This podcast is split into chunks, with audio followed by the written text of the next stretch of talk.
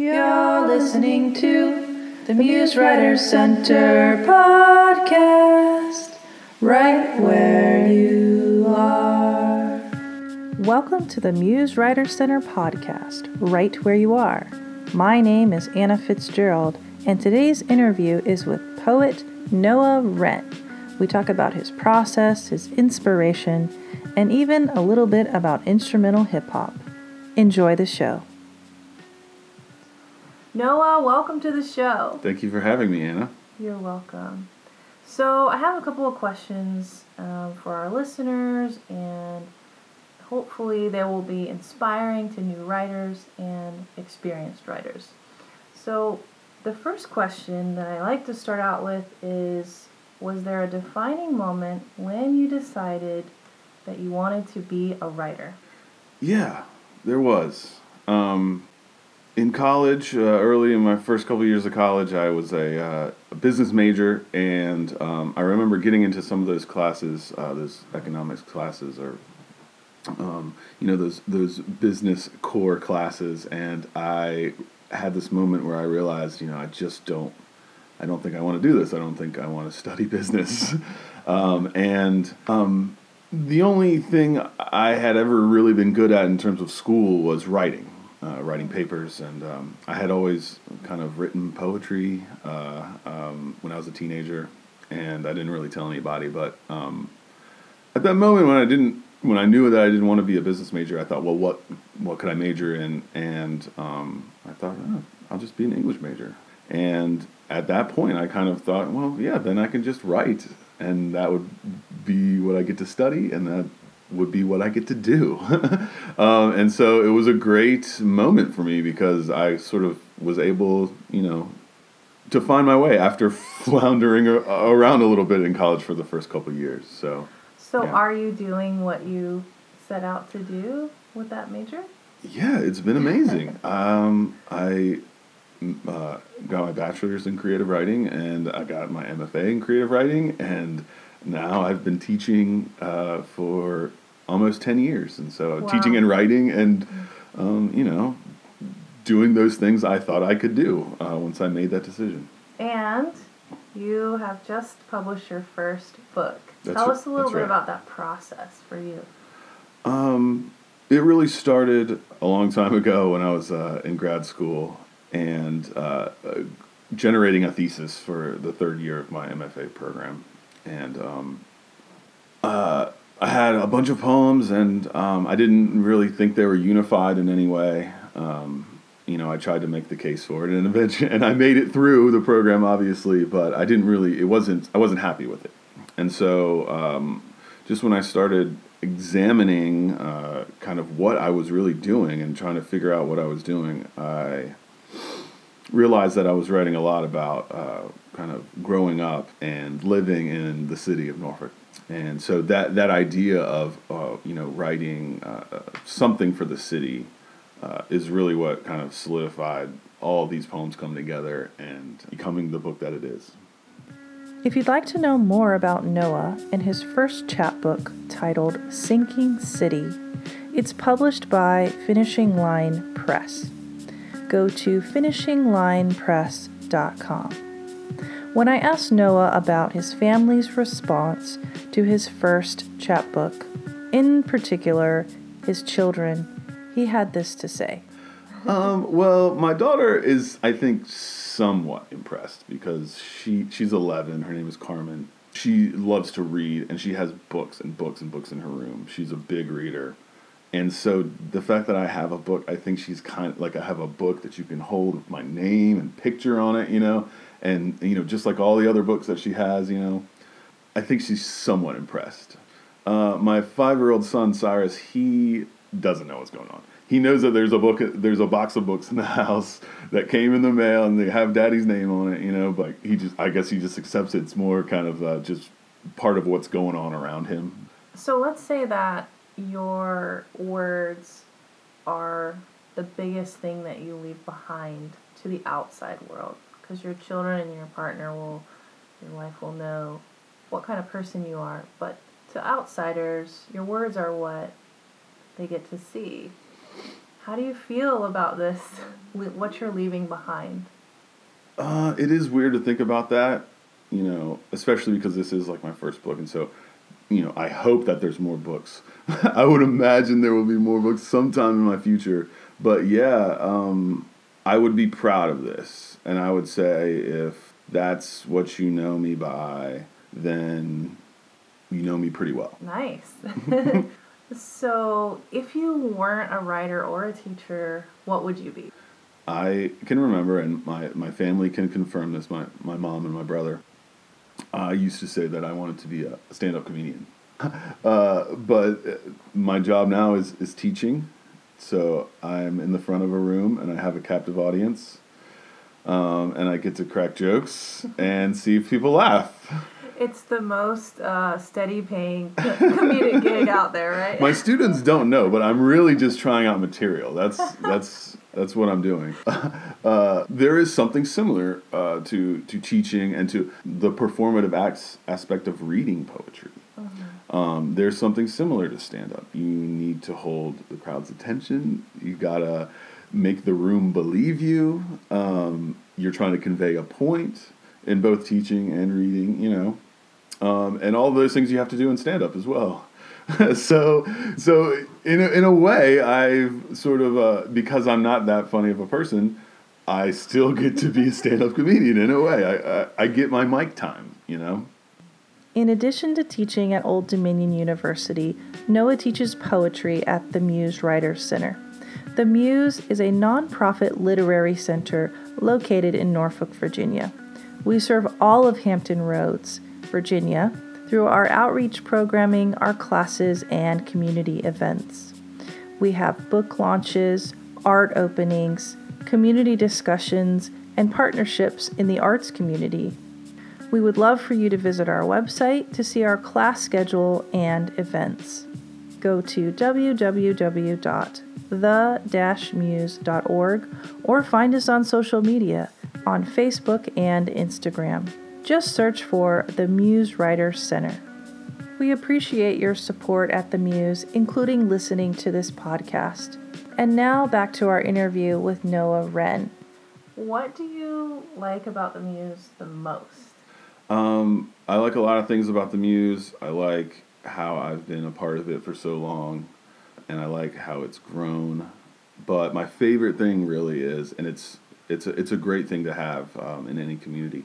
Whenever, anyone gathers here at the Muse, they're always gathering for a good reason, like to support the arts and the artists. And, you know, we're all here under the same context. We're writing, you know, and so it's such a great thing to have because anytime you enter the building, you're there for a good purpose. And everyone is here, and you meet people and you know people over the years, and everyone's here, and we're all sort of under same impulse and same reason. We're here to write, we're here to teach, we're here to learn about writing. And that's a good thing. It's a good thing to have in, in one's life. So, when you're writing, what comes alive inside of you? This is a good question. This is a this is a tough question to answer. Um, but it makes me uh, have to like think about myself, like and how I am when I'm writing. And I think there's a certain freedom when anyone writes. I think you have to kind of open yourself up to the world, and you have to be willing to uh, take yourself to places that you don't have to do all the time. You know, just living your life, right?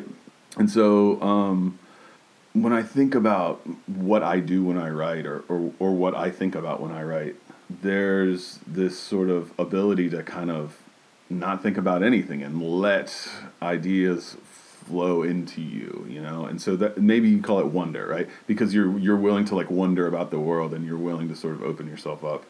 Um, but maybe mystery, you know, there's some mystery to it, right? So the, the mystery comes alive inside of me, right? Because one of the great things about writing is, is you get to surprise yourself. You get to find yourself generating ideas or, or, or, writing lines that you would never have thought that you would come up with, you know? And there's something mysterious in that creative act.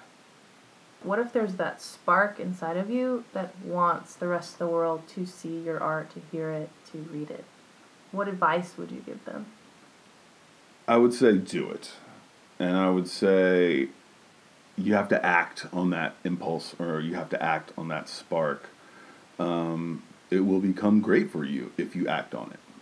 If if you don't, you're just going to hold it inside and you're holding all your potential sure, all your joy and yes, all your heartbreak. you're holding all that or you're preventing yourself maybe from from experiencing it. But I feel like people find happiness and people find success when they act toward the things they want, you know. You talked about being in the room with with other writers when you teach here and other people having day jobs and and families. What do you think is like the most special moment in a room that someone can have or, or that your class has? The most special moment is when someone gets the kind of feedback that they absolutely needed for that poem. And so you can kind of see when when someone hears a, a comment or a suggestion from one of their classmates and they go, oh, yeah, they go, oh, yes. Like, they might not say, yes, that's perfect, I'm going to do that, but you can sort of see something start to turn, you know.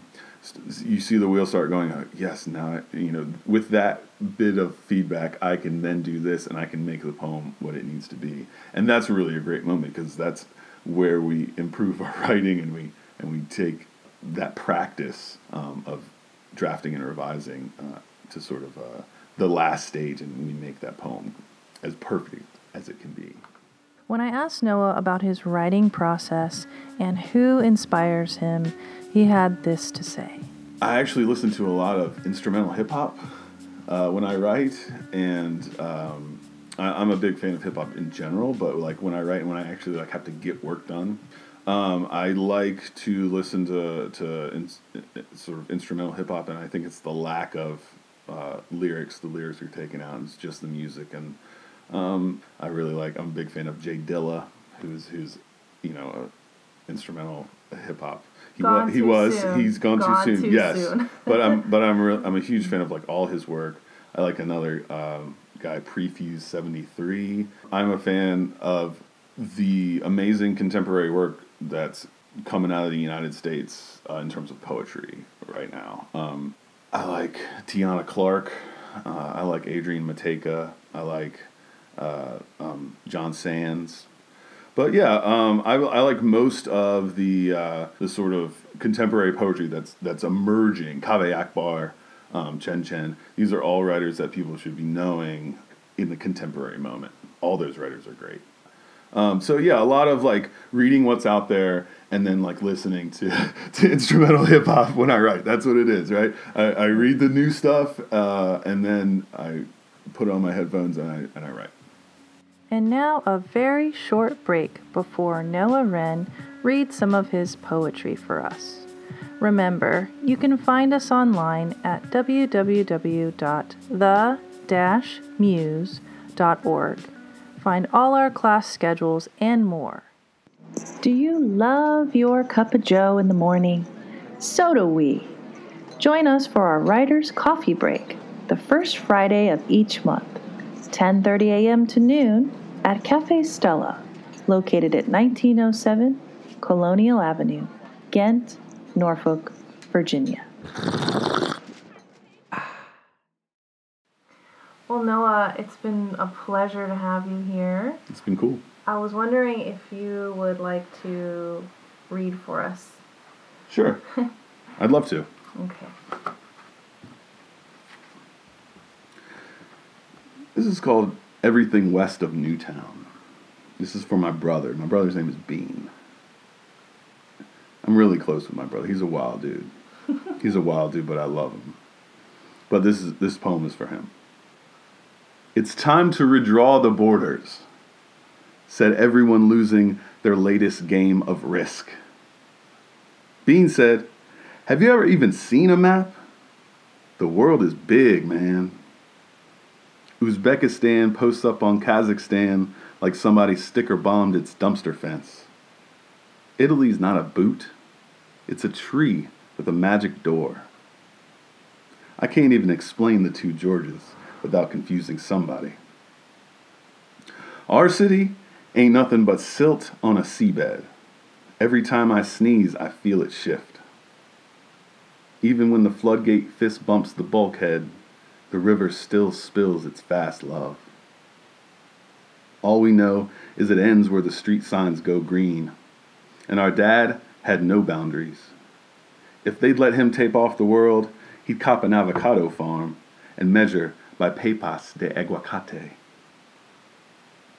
I want to see the sand on the sidewalk in San Juan and remind polar bears about their father's glaciers. But beans never chance the Atlantic or even hit the Midtown tunnel save for funerals. If we ever live if we ever leave this place, here's what's on the line. An evil inheritance of hearts, heat checked at absolute zero. The miles of wire we ran through the mall, our initials deemed gang graffiti in sidewalk concrete. One JV championship trophy, one DUI, our mother's empty home, two of the world's most unfinished stories starting over again. This one is uh, Weight of Almost. It's wireless light, like signals over oceans, and bearable. It's like when I'm almost finished grading essays, cleaving the column of papers that have collected sawdust in manila envelopes. And then the weight of incomplete thought returns. It's when my lighter is almost out of gas, when I can only draw a blue flame, the color almost hot enough to ignite, when I just want to smoke in an alleyway to see a cloud rising up and over my head. It's light like how I know the smoke will settle elsewhere. And it can also be heavy, can't it? The air in the room of the almost dead, when I'm not sure if the weight of tears is enough for gravity to extract, when my wife is almost ready to bear a child, body swollen with life almost to capacity, when change is almost everything. And maybe one more for you. It's called Molt. I was born by the river, my children too. Like we've all been sent down in rudiment transport, a basket of reeds, perhaps, the city itself ready for us to leave. Instead, we've stayed through flood and fire, made life on this silt, mud, cattails on our dead end street. Every street on an island dead ends at the water. And I'm sure someone before me has spoken about the silt and mud, how the sun breaks a shell of clouds, April's wet ground sinks into August's heat, and all the old weather that changes the skin, a blue crab's translucent molt. And in every word, a collection of coal dust in my nostrils in the playgrounds of my children's lungs, on the granite sills. Someone has traced a life in the soot, the cattails and a small creature's forgotten body. I am still here, they say, and I love it when the train cars sing.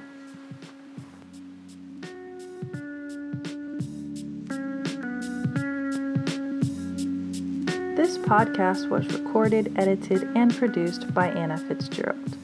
All works read by the author are copyright and owned by the author Noah Wren. Background music is provided royalty free by the artist Sergeant Slaughter with a title track of Adrenochrome. You can find this royalty free music on SoundCloud. Thanks for listening. We hope that you'll join us for our next episode. Remember, it's never too late to start writing. Just write where you are.